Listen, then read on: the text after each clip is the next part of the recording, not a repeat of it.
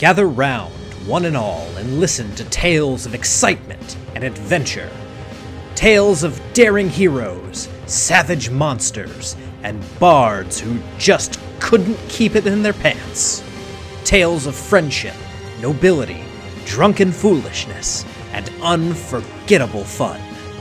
These are tales of role playing games, fair listeners, and this is Rollin' Bones. My name is Ryan Howard, and I shall be your guide.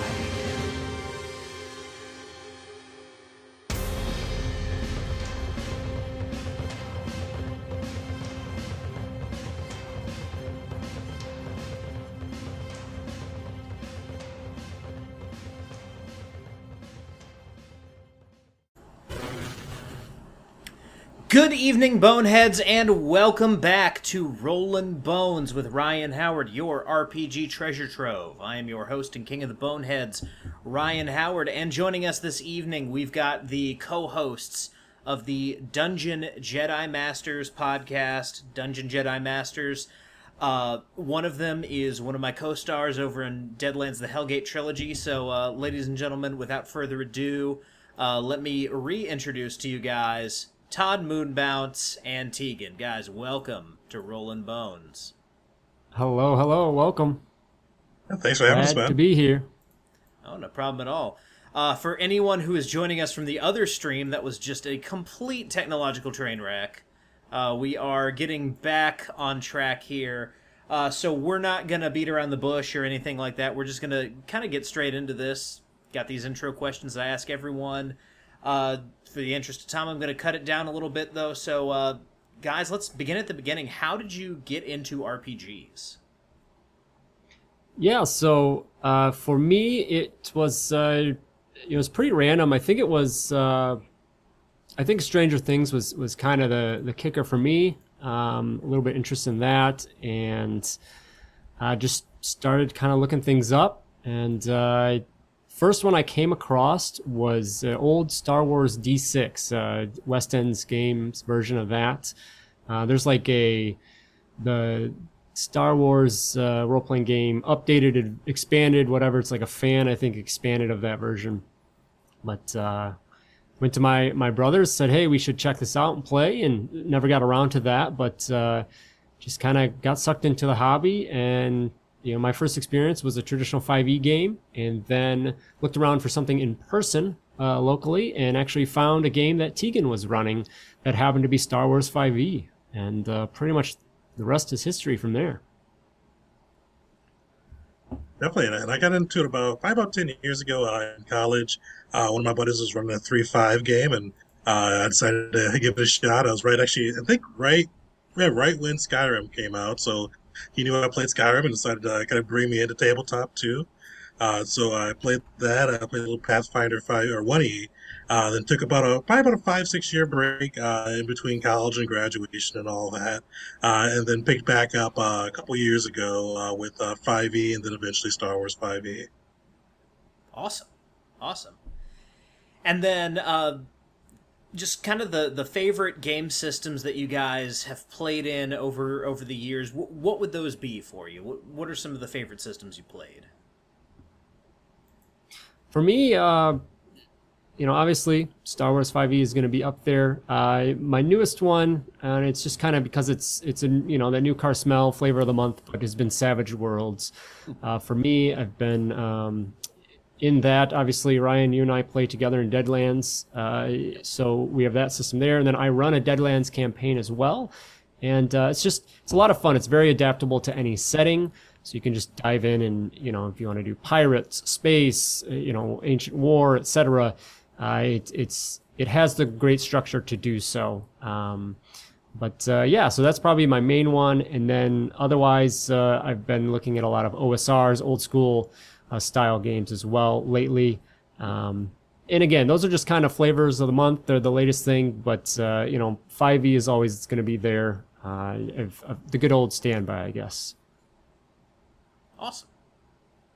For sure, definitely Star Wars 5e is up there for me. It's one of my favorite ways So It's a because a lot of people play 5e. It's kind of the good and bad of the RPG world, and getting people to play uh, Star Wars, it's the easiest way to get them to be familiar with it and up and running, and it's a fun system in of itself too. Um, outside of that, though, uh, one of my favorite adaptations to traditional 5e is Storm Chasers. Uh, it's actually developed by one of the people on the Star Wars 5e development team.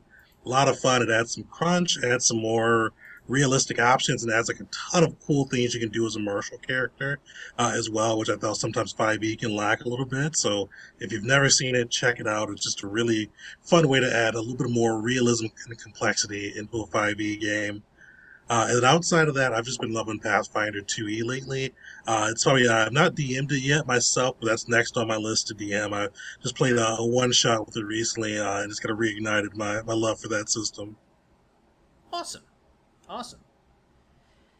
And then uh, we tend to get a lot of, you know, great memories out of this hobby. It's, you know, something that for those of us who put a lot of time into it, obviously we've got some pretty good memories wrapped up with playing RPGs. So, if you guys had to pick a fondest RPG memory, what would that be?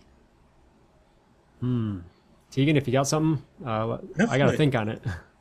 Uh, so this would happen recently in my uh, my traditional D and D game. Uh, it was just uh, kind of a cool setup. Uh, basically, it's a homebrew world that I made, uh, and the players had run afoul of a vampire. Uh, and basically, the whole premise is they're they're fighting against a, mon- a demonic invasion. Uh, initially, they were sent to kill the vampire, but they eventually needed his help. Uh, and he invited them to dinner, and they had like a fun, like a real RP session with them, kind of coming to terms with what they would be willing to do to secure the vampire's help, which kind of wound up crossing some of the uh, alignment and some of the moral lines for some of the characters. It was just kind of fun seeing them negotiate that out, uh, and kind of have dinner with somebody they completely hated but needed in the moment. Nice. Um, yeah, I, as I was thinking about that, a lot of them started coming up, and I think for me, um, you know, a couple quick things. Back when I was I was first starting to DM, I just you know I, I played a little bit and I dove in and said, all right, I'm to start running games, and in the middle of a a session. Uh, and, and I went right to streaming all of those as well. But uh, I was running, and it was an individual thing for each player. There was like each player was doing their own little little aspect here. And in the middle of it, uh, it was all, it was first like homebrew, if you will. I wasn't running off a module for this. And um, one of the players mid session messaged me and said, dude, you are amazing. This is so cool. And that was just a really nice moment uh, like that. And then kind of tagging on that homebrew thing as well.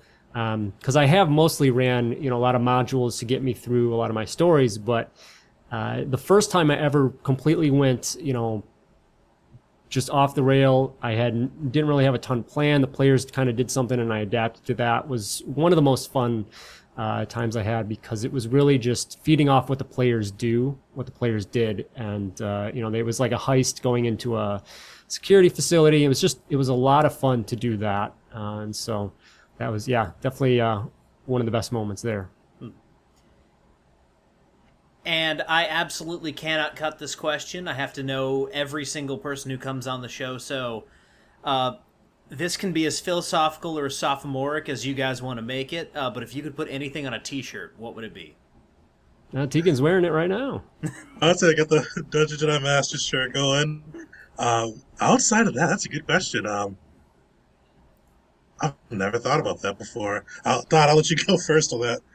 So this one, and, and I I know you've asked this before, Ryan, when I was watching some other uh, things, and um, I guess I didn't uh, do well enough to prepare. But uh, the the funny aspect of that is that I've done uh, I've I've hobby screen printed uh, before. I've really loved that hobby, and then in my you know nine to five, I actually. Uh, you know that's a big aspect of my business, promotional products and custom apparel. So, um, you know, maybe just dancing around the uh, bush here with the question, but uh, you know, it's I, I put stuff on T-shirts all the time.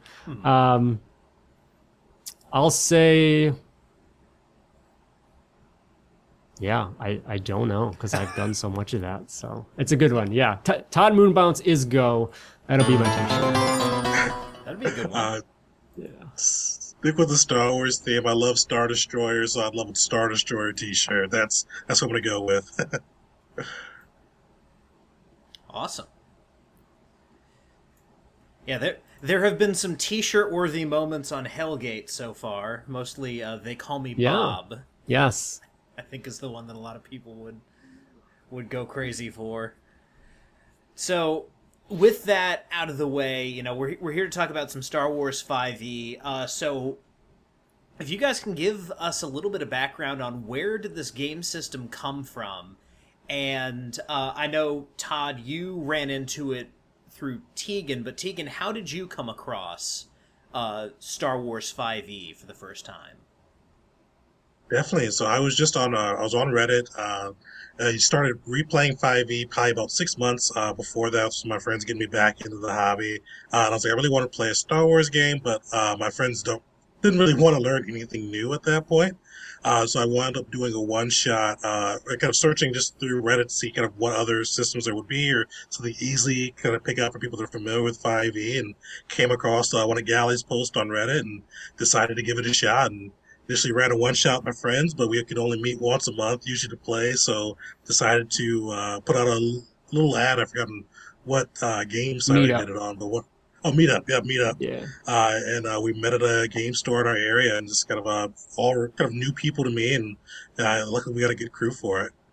Yeah, it was, it was a great time. As as uh, you know, Tegan said, it that was my my very first in person game with you know TTRPGs. So I I had no idea what to expect. Um, I just happened to take a chance on hey, Star Wars RPG sounds cool. I knew a little bit of 5e, so the familiarity was there, and then um, I think just in preparation, like I I was really into Discord as well. Then I was like, Discord's so cool. Like it's there's all these things. Where can I, you know? And I happened to find out, and there was, and it was, um, I think even back then it was pretty pretty young, uh, compared to, uh, definitely compared to what it is today, at least. And um, you know, just dove in, and at first was you know one of those new people to ask questions about things, and um, then with my background with design uh, background, I kind of got in with uh, with helping with some of the uh, some of the print material and, and or at least the you know the rule books and stuff that they put out and, kind of worked in. And then um, yeah I mean that was that. Uh, Tegan eventually came in. Uh, he's amazing with uh, you know enemy and monster creation and kind of came in you know to, to join the the mod team if you will dev team of of Star Wars 5e so uh, yeah Gotcha. Now, obviously, to do this amount of work on a a book like this, you you have to be tremendous Star Wars fan. So I I just have to know where are kind of your main touchstones of Star Wars uh, fandom? Like, is it the purely the movies? Is it some of the TV shows, the video games? Where do you guys come at your Star Wars fandom from primarily? Definitely. Um, for me, it's Legends. I, I wish I was upstairs in my office. I've got like my Star Wars bookcase. Uh, I love the old books. I read like I think I've read like ninety percent of the old books. Uh, there's like hundreds of them. Like there's just so much, so many cool stories there, and that's kind of how I came at my DMing and how Star Wars Five E, just kind of pulling cool, random Star Wars universe facts and kind of making a story around them. Uh, if you guys haven't checked out, anybody watched the stream, the Legends books, there's some really cool ones, some new good canon ones too as well. But Legends is definitely where my heart's at. And that's definitely where uh, I love the movies. But if I had to pick between the two, I'd pick a lot of those old books ahead of the movies.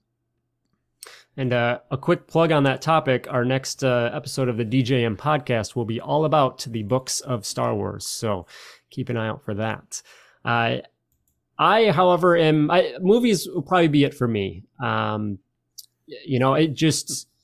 I feel like I, I saw the prequels in theaters, but TNT, those reruns, you know, constantly, they're always on. They were on this weekend, and I sat through and watched them. Just the original trilogy uh, just you know there's other memories of like you know being at family's house and it's on in the background because it's a holiday or whatever and um, you know that stuff and then just just kind of taking in the various media that comes in the video games battlefront of course is a classic and and uh, having three brothers uh, you know all being very interested in that stuff um, you know and then so yeah it's it's not uh, it's not as maybe uh, fine tuned as, as Tegan, some at least my knowledge of, of Star Wars, but um, you're definitely coming into Star Wars 5e is is uh, rooted out of you know just the core, the original trilogy for sure. I'm so glad you mentioned Battlefront because for for my particular generation of Star Wars fans who kind of grew up playing uh, Battlefront and Battlefront 2 on the PlayStation, um, yeah, th- that was a big one for me. Yeah, I, I still yeah, the original games. ones. We're not talking Oh, yeah. the, the latest ones. Yeah. Yep. Mm, absolutely. So I think it. I think it, we might have had it on. Was it on GameCube? Because I Yeah. think that's what we had it on. So yeah, definitely. Yeah, and I And even before that, the uh, old um, Pod Racer game, and um, yeah, not to date myself or have a- anything. KOTOR and uh, for PlayStation One Jedi Power Battles. If you guys ever played that one's old like uh, Phantom Menace game uh, that came out with, it was a ridiculously hard but a ton of fun. Uh, you got to play through the scenes of the Phantom Menace with different characters. Nice. Mhm. Yeah, and then I, I've made no small secret when I've talked about Star Wars on here that I love the Jedi Academy games, though that are the Jedi Knight games, including Jedi Academy.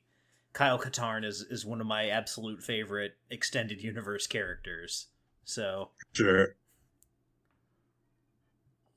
so as we've mentioned, you know, we've mentioned a couple of the Star Wars games before. Uh, this is not the first time that D and D and Star Wars have collided and even shared mechanics, going all the way back to uh, Wizards of the Coast when they did their uh, basically, you know, hack of three E for Star Wars, and then uh, like the hack of three point five that was Saga Edition, one of the most beloved uh, Star Wars games out there. There there is a history of mixing the the rules of D and D into Star Wars. KOTOR is another good example of this. Uh, so, how do you guys feel that 5e fits with the world of Star Wars? And w- what is it about 5e that kind of, you know, uniquely suits it to hold this uh, particular franchise and, and, you know, help players and GMs kind of stay true to it? For me, just my short uh, side of that question is that not five E isn't necessarily, you know, the perfect or the right system for Star Wars. For me, it's a little more that it's a system that is so familiar with players that it gets them to jump into a Star Wars, you know, role playing game. Uh, not to say that you know it doesn't fit in certain aspects, but um, that's how I would look at it. Uh, you know, I think that it's 5e obviously is, is probably, you know, the most popular tabletop out there. Um, and, and so if you want, if, if you're kind of how, you know, Tegan and I got into it, we, we wanted to play Star Wars and 5e was the familiar one. And so that got into it. Um, you know, Tegan, your side of the question, I know you're so much more into the mechanics and stuff. Definitely, and, and as you mentioned, uh, 5e is like the biggest game out there. That's what everybody plays, everybody knows. Uh, the nice thing, especially with uh, the Star Wars 5e system, because 5e kind of gives them some people familiarity enough to go into Star Wars 5e. Uh, but like so many changes are in the system, it's almost like its own system. It's definitely like a, I would say it's almost completely, not completely different than 5e, but there's enough. It has the same bare bones, the same structure that's familiar to people that play 5e, uh, but they've customized and added so many cool features in uh, that it does feel Star Warsy and is really uh, can kind of capture the universe while still having that familiar background. People are willing to kind of take uh, the the branch and learn some new things as they're going through with it. Yeah, it's not it's not simply just you know um, weapons become Star Wars weapons or whatever. Uh, as as Tegan mentioned, there's a lot of of uh, beyond reskinning uh, with even within the mechanics. Um, the the spell casting, which is uh, power casting in Star Wars 5e, force or tech powers. Uh, so the two there. So so yeah, there's definitely uh, within Star Wars 5e a lot of things that have been updated um, so that it does better fit the the setting. Yeah, absolutely. Because I mean, like, it's one thing to to take a look at Five E, and you can you can see how a Jedi and a Paladin would be very similar, just kind of at a very kind of you know surface level understanding of the two archetypes. But then you get into the depths of what is a Jedi, the divisions amongst the Jedi of you know there's the Guardians, the Consulars, the uh, the Sentinels, and you know having to then kind of suss those out in their own classes. I you can see where this becomes very granular and like Tegan says needs to in many ways evolve into its own system. Uh, so one thing I'll say in, in, kind of my my brief exposure to this, it looks like uh, the system has done a good job of taking the uh, the bones of 5e and arranging them in such a way to make a, a good uh, Star Wars game. What's been kind of your experience in uh, you know seeing the differences between how 5e plays and how this system plays? Definitely. So the, the biggest one and this is kind of the, the easiest one most dms will kind of know it immediately after running star wars 5e uh, your players have a lot more options which as a player is a lot of fun. There's a lot of cool things you can do with different abilities items uh, just so many different things that you can bring to the table as a player, but as a DM, you'll find that with so many options and so many more enhanced abilities compared to regular 5e, that they're going to be stronger, which will make uh, a little extra challenge for DMing. Uh, that'd be like my biggest, my biggest overall kind of like uh, thing to say for the system. There's just so much, like, so many different kind of customization options and flexibility and just things that you can do between every class having their own style of invocations where they can kind of go through a level two and kind of pick some different customization options to all the different items, the fighting styles, the fighting masteries. Uh, there's just so much you can do to really make your PC feel like its own or kind of build a world of your own with it. So it's just, uh, just really flexibility would be the big core difference in my view.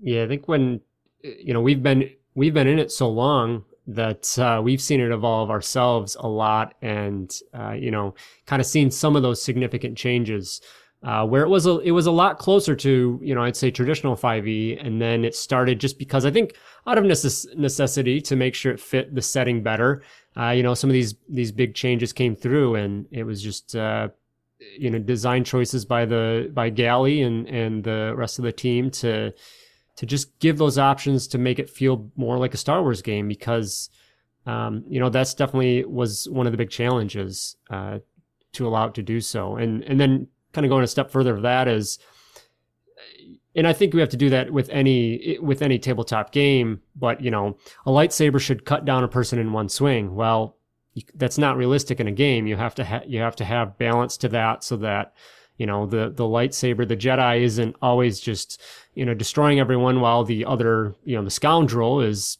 you know having to empty his uh, blaster out to to do anything. So um, there's a lot of those little aspects that you have to pay attention to as well. Absolutely. Now one thing that i've talked a lot about in my uh, ex- exploration of RPGs that are not strictly fantasy, uh, I find that a lot of people get really tripped up in kind of deprogramming fantasy role playing from themselves when they head into other settings. Deadlands is a good example of this. A lot of times people will try to approach it as uh, D&D with six guns and Star Wars. A lot of people will approach it as D&D with lightsabers. As game masters, how do you set up the adventure so that people are forced to think about things through more of a Star Wars lens than a D&D lens? Is that something you you think about, focus on? How have you guys kind of run into that or, or how do you deal with that uh, tendency amongst players? I think Star Wars has a little bit of an advantage with this one because more people I feel like are familiar with the Star Wars universe than they are D and D universe. Mm-hmm. So they kind of are almost already coming thinking about the movies, the the shows, and kind of how they want their PC to fit into that world. So I think it kind of gives you a, a freebie on that one. Uh, but definitely, you kind of stuff to kind of play. Uh, the way I do is playing into the Star Wars tropes. So you know, have uh, different sides of the Force, uh, the the big villain that they're going up against like it's insurmountable odds, and just really kind of playing into the, the Star Wars westerny kind of high fantasy feel, uh, and just kind of keep, keeping that in there. But I think the nice part is the players are ready to. They know that they know the the theme and are ready to buy into it already. Yeah, absolutely. I mean, I I went into Star Wars 5e and I, I actually I started learning that that game more uh, than I knew 5e. So I was instead of translating from 5e to Star Wars 5e, I was going the other way around when I would play traditional. Mm-hmm. Uh, but because I, I, was so familiar to Star Wars that it, it just allowed me to dive into that, and then it became those mechanics were Star Wars mechanics. Um, you know, and I think as Tegan said, absolutely, people know Star Wars pretty well. I've had. Uh, I, I, ran. I used to run a ton of one shots, uh, up to four times a month. I peeled back just with so many other projects, but uh, you know, most of those players were all very familiar with Star Wars. They were coming from within the Star Wars 5e community. But I had one or two that, you know, maybe seen the movies and, you know, some light familiarity, but they still picked it up. They knew they knew the concepts, as Tegan mentioned, you know, those tropes and, and uh, you know, space western, and you guys are doing this and this, and and you just instead of a, a dagger, you know, like a or a whatever the uh, 5e version is, you know, it's a lightsaber or something else. And, you know, I think it translates pretty well. Um, you know, to, just to switch from one to the other. Yeah. Gotcha. Gotcha.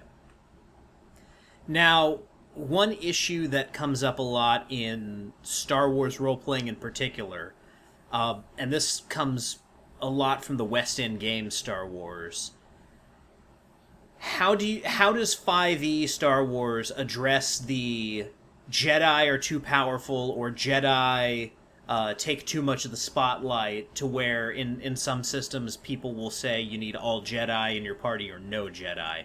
How do you feel that uh, Star Wars 5e kind of comes at that problem of just kind of the the gap in power and gap in uh, ability between Jedi and non-Jedi player characters.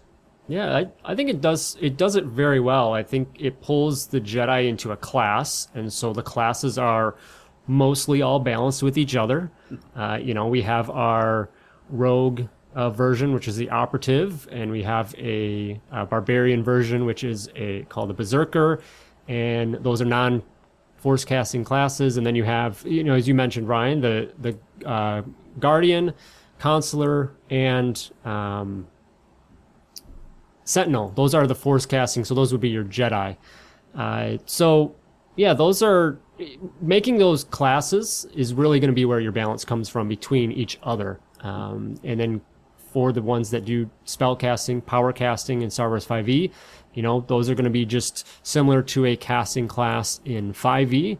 So that's where the balance comes from. And and then the other big part of that is just the suspension of belief, I guess, uh, as I mentioned earlier. You you need to bring that in and say, okay, I'm not going to be just you know force pushing someone, you know, off the wall or whatever. So you have to to kind of keep that stuff in mind when you do go into it as well. So, Tegan. Yeah, um, and one of the nice things they did too, I think some of the other systems really didn't do this before. I know Saga didn't. I didn't play much Destiny, but I don't think they did as well. Uh, but they really made the tech casters their own. Like they made people that use like the gadgets and things like that their own casting style. So they kind of play like a regular caster, and it really gives them some added power. So there's always a kind of the disparity between the casters and the martials, which on the other side too, Star Wars 5e's done a great job of buffing up the martials too, so they can compete even at the higher levels but they really gave the tech caster some good options just so they can they, they stay on par with the Jedi and give them some cool features too that can really kind of uh, depending on how your DM runs the campaign because uh, the casters get their powers back in a short rest.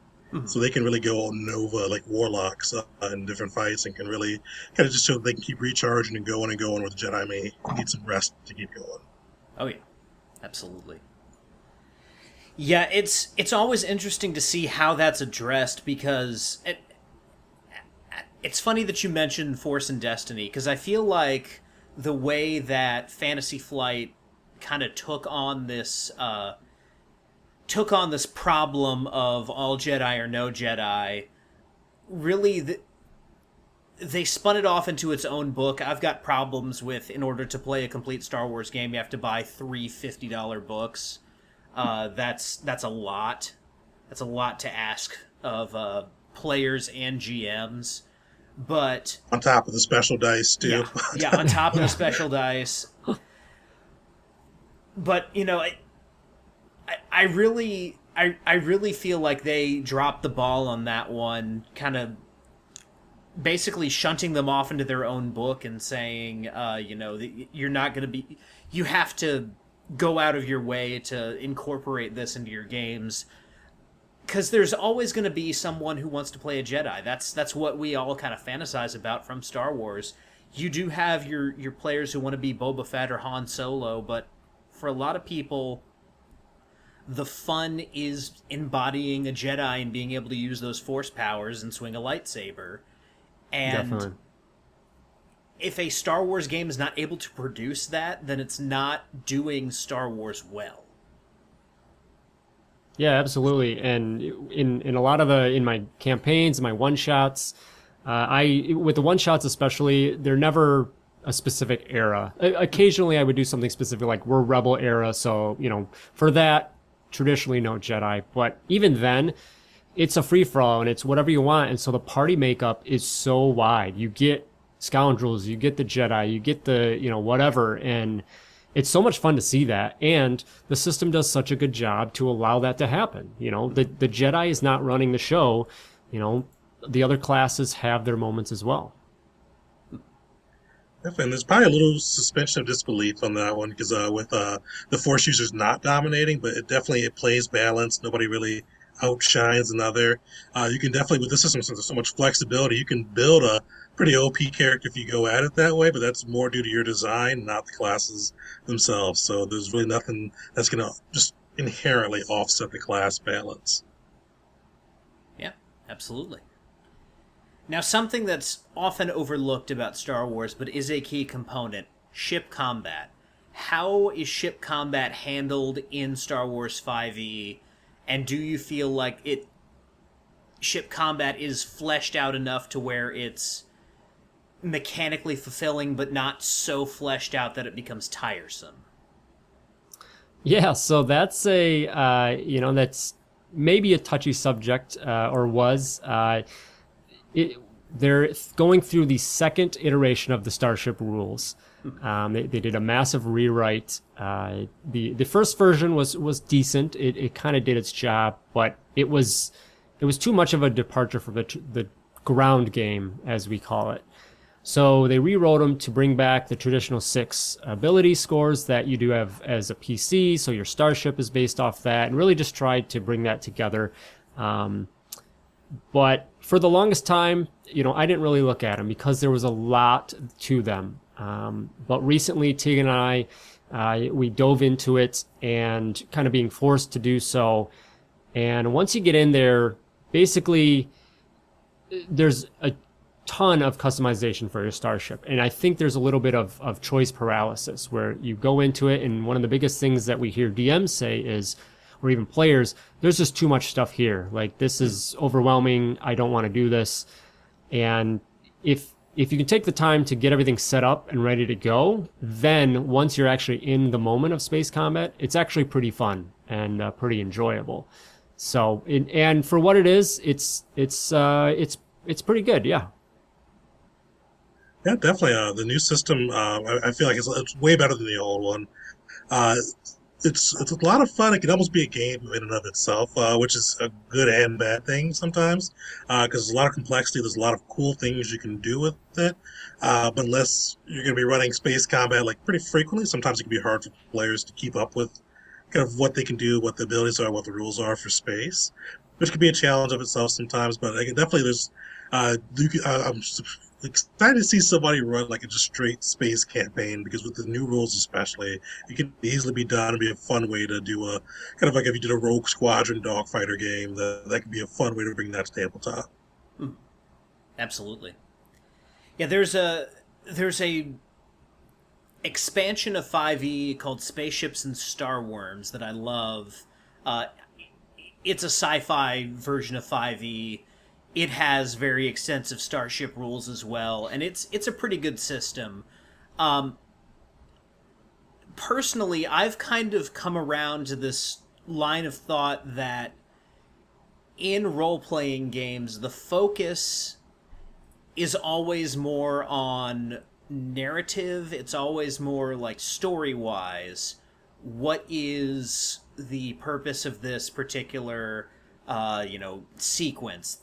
Whether you're in a ship, whether you're uh, you know in a battle uh, on the ground, something like that. And so, one system that I found interesting uh, that that was used for mass combat when I encountered it was Professor Dungeon Master's uh, basically advantage system for mass combat, where each thing that gives you an advantage in the battle, so numbers, superior weapons, superior training, adds a dice to your roll. You roll against your opponents and you take the highest. Um, could you see something like that working as a mechanic for starship combat where advances that your particular ship has would add to something like that and then it comes down to a dice roll or or do you guys prefer the more fleshed out more mechanical uh, system where you like you said almost have your own game uh, just in the starship system alone I, I could say it. So kind of all just uh, off the cuff on that one. I, I, would say that even though it's pretty fleshed out, I, I would still rather have kind of uh, the good bones of the system where you can kind of have some good options and choices on that side, just getting everybody familiar with it. But uh, it definitely sounds cool with kind of the, the dice roll, the kind of the different advantages and things like that stacking up. Uh, but I do like kind of having like duking it out and kind of seeing how everything plays. Uh, not, not real time, but in game time with that, just to kind of give that narrative some flesh the way um, you know kind of to that point for myself i for me space encounters are transition points uh, hmm. transition moments you know going from planet a to b uh, maybe a, a, pirate comes in to try and hijack you and um, it, it, should be just as in the most of the movies it should be fast quick and you know whatnot so the the existing rules were too clunky for me um, for my specific purpose. And so I've tried to come up with a little more narrative stuff.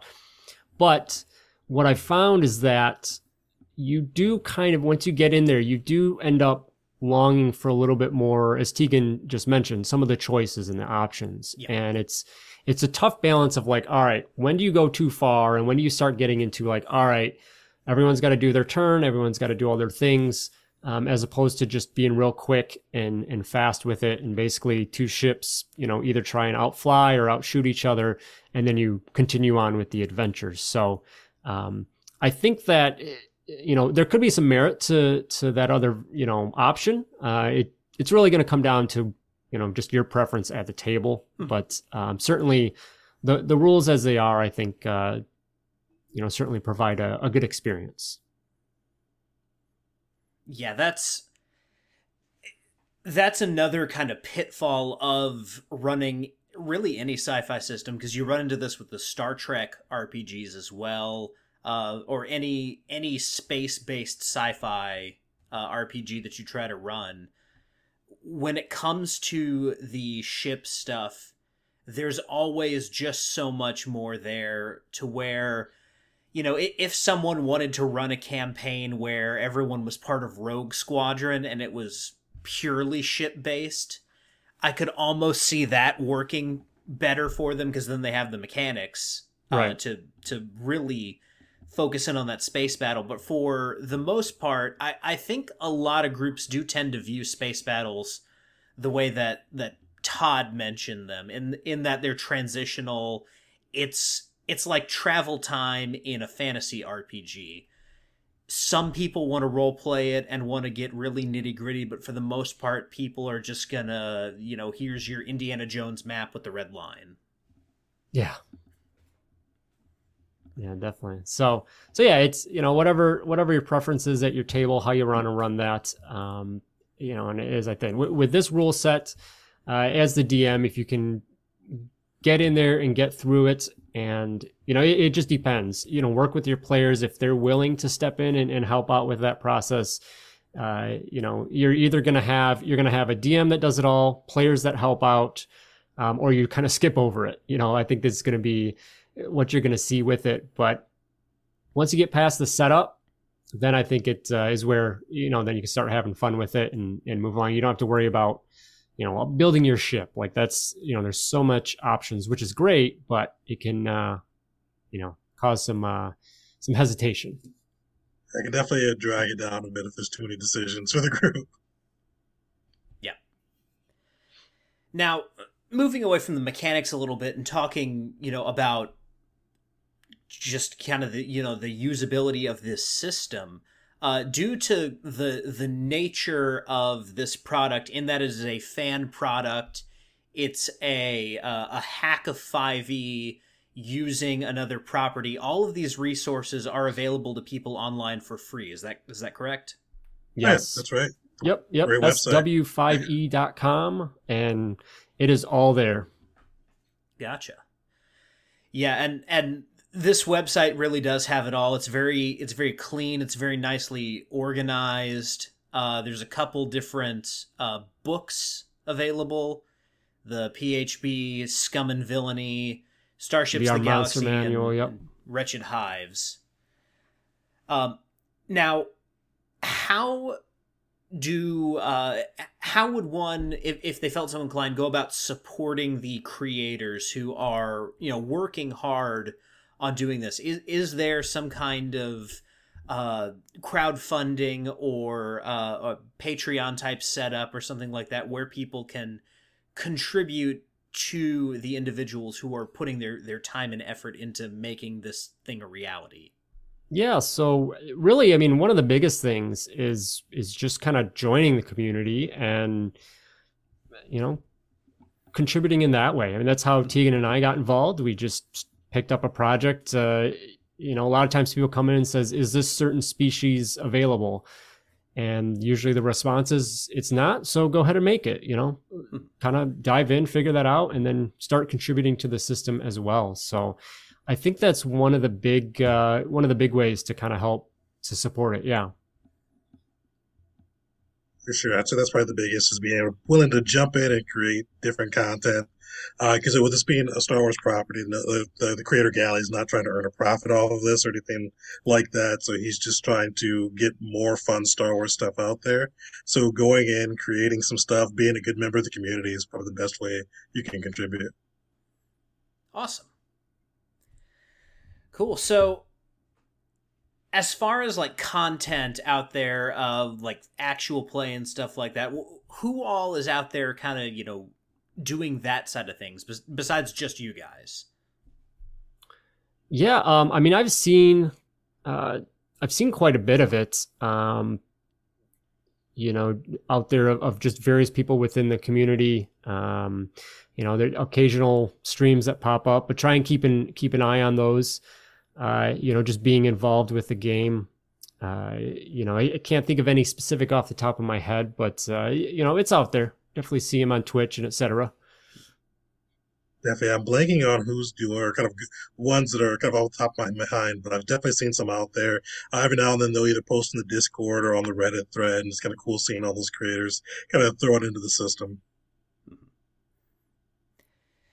Now this this is kind of more of a personal question from from my end, just because I'm obsessed with miniatures and terrain and stuff like that. But when it comes to running an in person game in this system, what kind of resources are you guys using for miniatures, terrain, things like that? Is that something that makes its way into your uh, in person games, or how yeah, have you found to work around that? This guy's got uh, quite a collection. I've, i need to start using it again. I haven't used it in a year and a half now, but uh, yeah, I spent uh, too, probably too much money on that. But uh, so yeah, just buying different figures. Uh, if you guys are if you're looking for DMs, like looking for a somewhat inexpensive way to get some great figures, uh, the what is it called? The uh, Imperial Assault games, I think Imperial Assault, uh, Southern Assault games. Uh, they give you a lot of great figures. Uh, if you're somebody that likes to paint, you can paint them. Uh, they can really do well with it.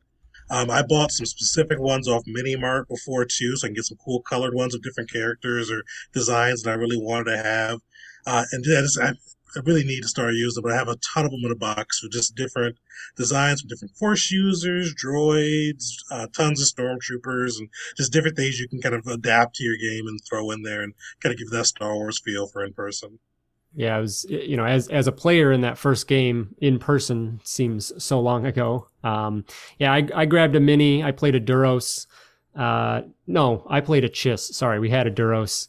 uh, as well. But um, so I yeah, I just grabbed uh, like you said, I think it was eBay or something like that. Found some um, old minis that I think were for one of the older Star Wars games as well. But uh, yeah, I mean Tegan always had he had the AT walkers. I mean just everything. It was so cool uh, for that. Um, terrain wise, you know, there wasn't really much there, just kind of tiles, you know, get your dry erase markers, things like that. That worked fine. Uh, you know, I mean, outside of Star Wars 5e and a couple of in-person games I've ran, that's generally what I do as well. You know, just your your basic uh, map with some dry erase, but uh, stuff works. But yeah, there's definitely uh, you know many resources out there at least. For sure. Gotcha. Yeah, I mean, miniatures would be the the big thing, and obviously Imperial Assault has uh, done a great job. Uh, you know, making sure that you know stormtroopers, rebel troops, clones, droids, things like that are available. Uh, I have noticed if you try to go to any of the major like make your own uh, miniatures, if you're not playing a Jedi, it's a little bit difficult to get something that has that authentic Star Wars feel. So may- mm-hmm. maybe that's an unexplored market that Hero Forge, Eldritch Foundry, uh, all those places can can start kind of working on. Now, there's of course, you know, not to go down that rabbit hole, but certain reasons why yes uh, they're not doing that. But yeah. on that topic, uh, there, if you just kind of do some searching through those those uh, companies, there are hmm. some amazing workarounds that people have done. Um, Definitely you know, I've, I've looked up some of the, the well-known species and surprised how well people have uh, made some things, including a nightmarish uh, B1 battle droid. So it, it's been done. It's pretty funny looking. Yeah, and I mean, like, Eldritch Foundry, I think they did it first. They've got some, uh, not, not really Mandalorian armor that, that you can put on your characters there. I think that came out right around the time the Mandalorian dropped. Uh, so so for anyone who's uh, you know playing that Boba Fett type uh, or or playing a Mando, if your GM is that generous with you. Uh, oh, it's it's especially when Mandalorian came out. That that was one of our top requests was how do I build a Mandalorian? How do I build a Mandalorian? So. Yeah. They built the macro for it. It was so common. Hmm. yeah. It's just a quick command. Here you go. So. Yeah, because that I mean that that's one of those you, you talk about an overpowered uh option for like playing a Mandalorian in one of these uh, RPGs is, is something that a lot of people have pursued, and it's something that there has to be some kind of barrier to entry to get to. Like, you you, I think in Star Wars lore, uh, with the the idea of the foundlings and stuff like that, you have to earn your place in one right. of the clans. So having that be almost like a name level thing from early D and D uh, is an interesting concept that a lot of people have played with. But yeah, that's. Mm-hmm. That's and as we talked challenges. about, yeah, as we talked about with the Jedi as well. You know, really, if you want to be a uh, a Mandalorian in Star Wars 5e. Uh, I think like the Scout class, which is essentially the um, oh, Tegan, help me out here. Ranger. What's yeah. Ranger? Yeah, it's it's like a Ranger, but Scout's going to be one of your initial classes that you'll go with for a Mandalorian, and then just build out from there. So it just goes back to that. You know, the classes are balanced amongst each other, and so you can do that. You know, and you're not, you know, just because the movie says you should be, you know, overpowerful, you have to bring that in to allow for a, a fun game for everyone. Yeah. Yeah, and ultimately, I mean, ultimately, an RPG is an adventure of going from you're barely able to survive to being overpowered. So a, a lot Definitely. of people think about just wanting to skip that journey and and be right at that kind of you know top point. But the one of the beautiful things about RPGs is that journey to where you're an unbeatable world breaker. Right. And you'll definitely get there with Star Wars 5e, probably earlier than you expect, too. Yeah. Absolutely. It's it's only in these RPGs that people find out, oh wait, stormtroopers actually can shoot things. You oh, specifically. Oh, Not with my dice luck as a GM, but yeah. I have the complete opposite. DM, I roll really well. Uh, as a player, I roll like shit. Like, uh, crit as a DM most nights, but uh, as a player, like it'll be rare if I do. I found weirdly that it varies on like virtual tabletops. When I'm playing in person, it's kind of like a crapshoot whether or not I'm going to roll well. Uh, but I found that on uh, Roll Twenty, both as a player and a GM, I don't roll very well. But on Foundry, as you guys have probably seen on Hellgate, I don't know what it is. I don't know what what the difference is. It's probably just my perception of things. But it seems like I roll way better on Foundry than I do anywhere else, and I I don't know why. It's probably just yeah. I've got a player that I mean he because he's in both a Deadlands and a Star Wars 5e game with me, mm-hmm. and it's just specifically him. His dice rolls are insane. I mean, they're mm-hmm. just you know I gotta check check a system for for cheat codes or something, but mm-hmm. yeah. Even rolled off D and D Beyond last week, and he was rolling pretty well. Yeah. Yep. Now I've not I've not used much of D and D Beyond as like a VTT or anything like that. Now, uh, that does actually bring up a, an interesting question. How difficult is it to kind of make D and D Beyond work with these homebrew rules? Is there a lot of like work and support? No, you just you don't really. There's there's no support. Okay. Yeah, yeah, there's no support there. That's not going to happen. It we get even today there was somebody asking about that. You know, how do I do D and D Beyond for this? And uh, there is a, a character creator built into the website, Star Wars 5e, sw5e.com. So um, it it's you know a little similar. You know, I wouldn't even say it's similar, but it, it basically does that process. As you go in and you build your character step by step. Uh, and then from there, there's options to export that into the proper formats to Foundry and Roll20. So if you're going to continue on to, and I think there's also one just to go straight to PDF. So you can have your traditional paper uh, character sheet and it spits it out. So um, those systems are there. They're, they're great to use, um, you know, for that reasoning. And then, and then kind of touching on Foundry, um, just because uh, versus Roll20, because there is a dedicated uh, development team for that. But uh, they they've created a compendium for all the content, so you get into Foundry and it's literally just drag and drop. Your character, you know, is super easy to create. So um, Foundry's been super super friendly to the system as well, given that there's a dedicated team to just create content for it, character sheets, etc., to make sure the game functions very well in the system in that in the virtual tabletop. Awesome. Yeah, because that's I mean, I played a very lightly modded version of 5e to run Dark Sun, and my players who wanted to use D&D Beyond ran into so many issues with the uh, kind of homebrew classes that we had or even just the mild changes to some of the classes that were out there. I, I found that if you are playing any kind of modified version of 5e or anything that's a hack of 5e, you basically have to abandon D&D Beyond and just use something yeah. else. For sure. Yep. Yeah. Cool. So, uh, yeah, this has been a great conversation. It's it's really interesting to talk about fan projects like this and and the you know amount of time that has to go into basically developing a new game for again nothing because this is a it's a fan project. It's just for the enjoyment of uh you know the the people who want to play a Star Wars game.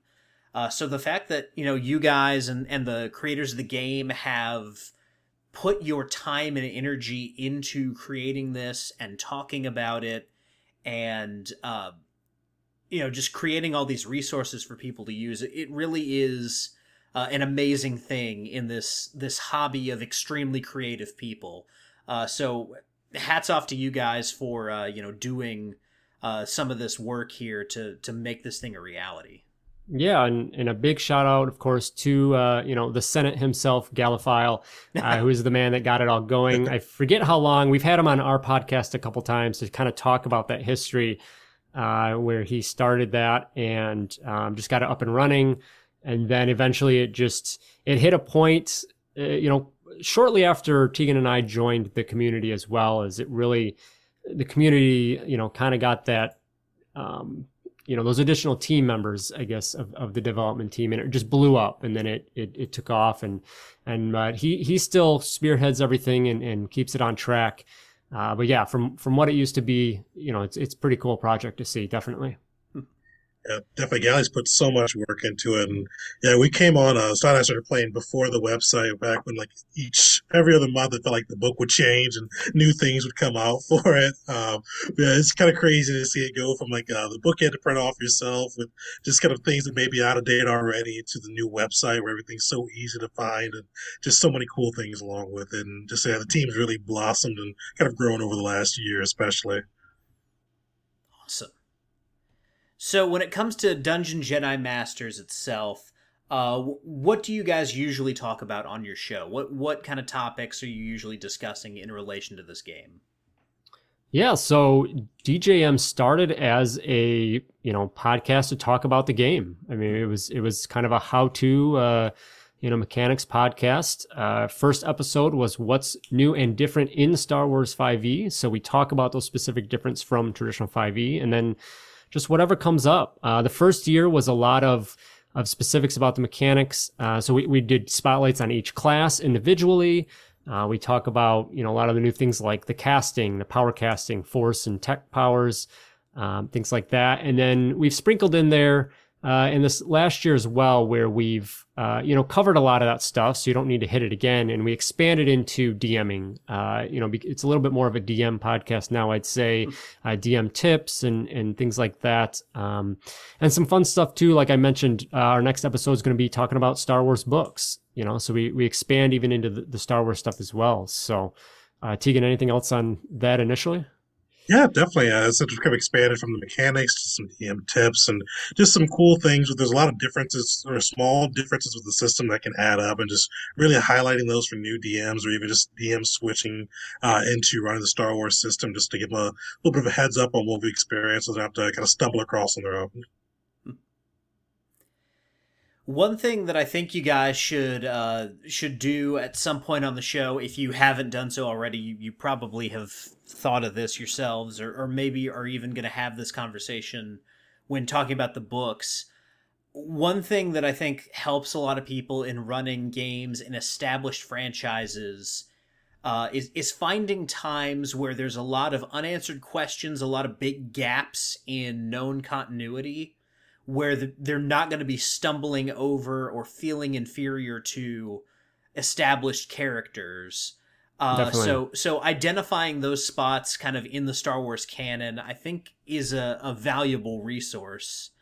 Uh, so I mean, if you guys have done that, uh, awesome. If not, um, you know, I, I think that's that's something that a lot of prospective Star Wars DMs would be interested to hear about. I'm pretty sure we did that with the setting episode. We had a oh. way, I think, first season on that one. Yeah, because there's some great dead areas of Star Wars where there's just no, mm-hmm. even legends and canon. There's just nothing written in. Uh, like my uh, the, the game that Todd played in my first two games were hosted in an era.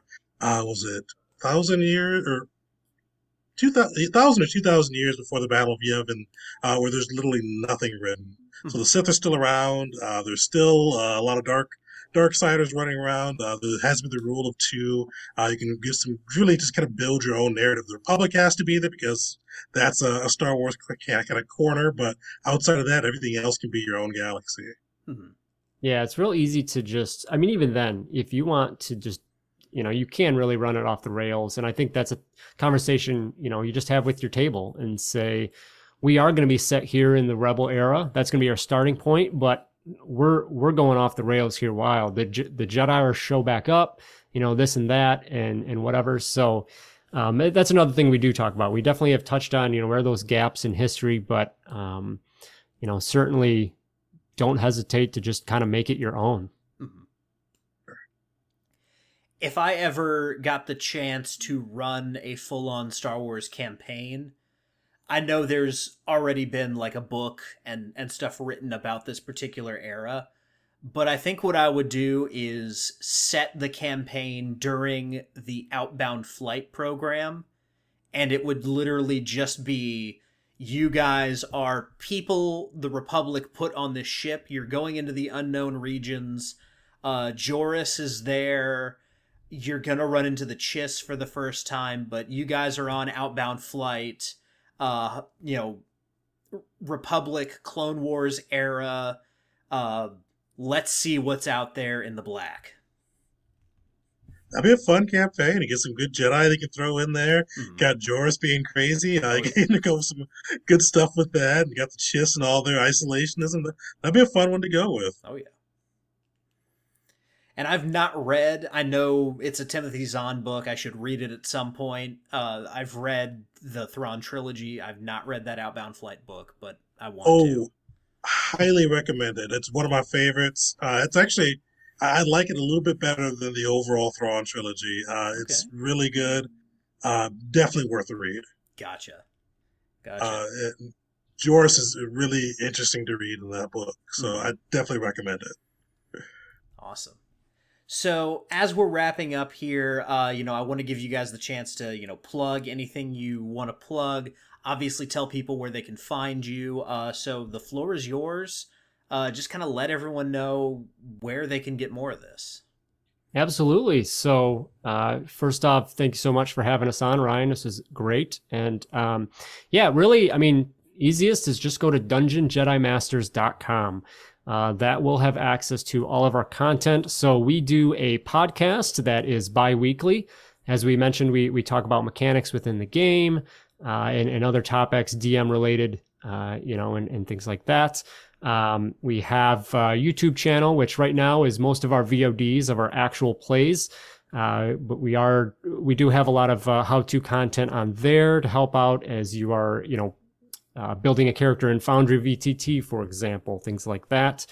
Uh, so we have a YouTube um, Twitch channel. Most of it's all on my Twitch channel at Todd Moonbounce, and that's where we uh, do our live plays, uh, where we run our actual campaigns. Uh, I have the Living Force, which runs biweekly Sundays, and Tegan runs uh, Hunted, which is biweekly Tuesdays. So we have those on there. Uh, we have an Instagram account, which is all sorts of little uh, NPCs and custom items and roll tables and little just fun things there, which is super fun to put together resources for the game. Uh, you, can reach us at Twitter at Dungeon Jedi uh, Masters, MSTRS. Uh, not enough characters that Twitter allows for our long name there, but uh, I'm sure if you just look us up straight, you'll find us there. And what else do we have? Um, yeah, I think definitely have, don't forget our Patreon on that side yeah, too. so yeah, oh, so one thing, cool thing we're doing. Sorry, go ahead. Go, sorry.